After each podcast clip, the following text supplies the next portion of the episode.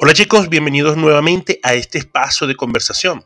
Teníamos tiempo sin poder conversar por estos canales, pero bueno, la promesa de crear contenido sigue latente y los 10 capítulos para esta primera temporada los cumpliré.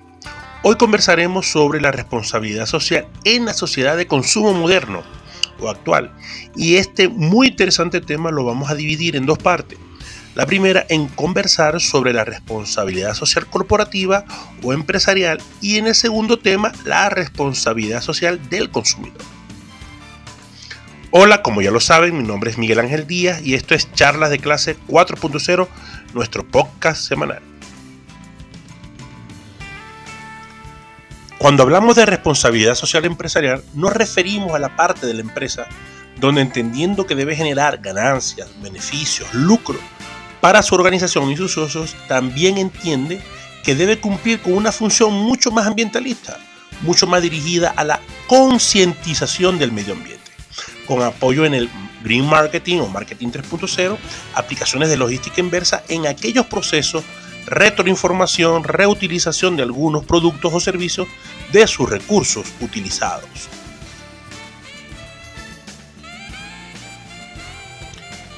Pero dicho esto, aún no hemos definido qué es la responsabilidad social corporativa.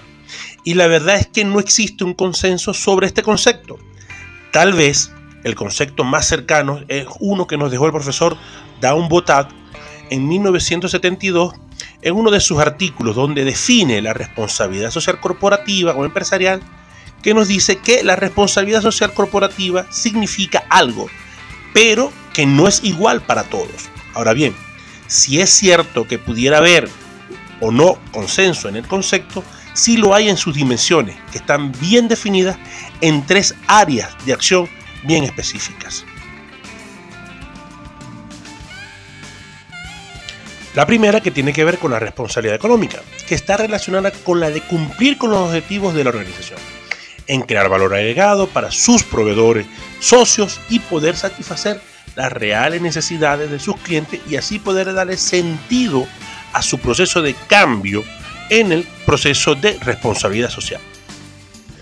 La segunda está asociada a la responsabilidad social que implica o que involucra una adecuada atención a sus trabajadores y entorno familiar. Esto se puede traducir en formación, descanso, esparcimientos, motivaciones, etc. Entendiendo perfectamente que un trabajador motivado, con descansos adecuados y con la debida atención mínima requerida a su familia, es un trabajador que ayuda al crecimiento de la organización.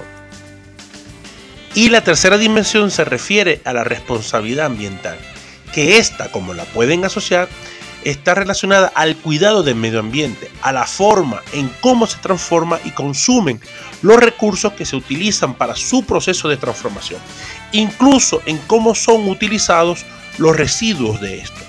Pero esto no es suficiente, ya que se debe procurar en colaborar con el medio ambiente de manera firme y sostenida en la transformación y utilidad de sus productos y que no solo sea una nueva forma de vender productos a un nuevo mercado. Es decir, este proceso o dimensión incluye los valores éticos empresariales a su máxima expresión. Ahora bien, entendiendo que las empresas no pueden ser consideradas como organizaciones filantrópicas, también podemos decir que hoy su función no está relacionada exclusivamente en hacer negocios, en generar ingresos y ganancias, y sin tomar en cuenta a los factores externos, que como lo hemos venido conversando en los capítulos anteriores, el consumidor viene experimentando un cambio bastante radical, muy comedido y meditado de qué consumir cuándo consumir y a quién consumir.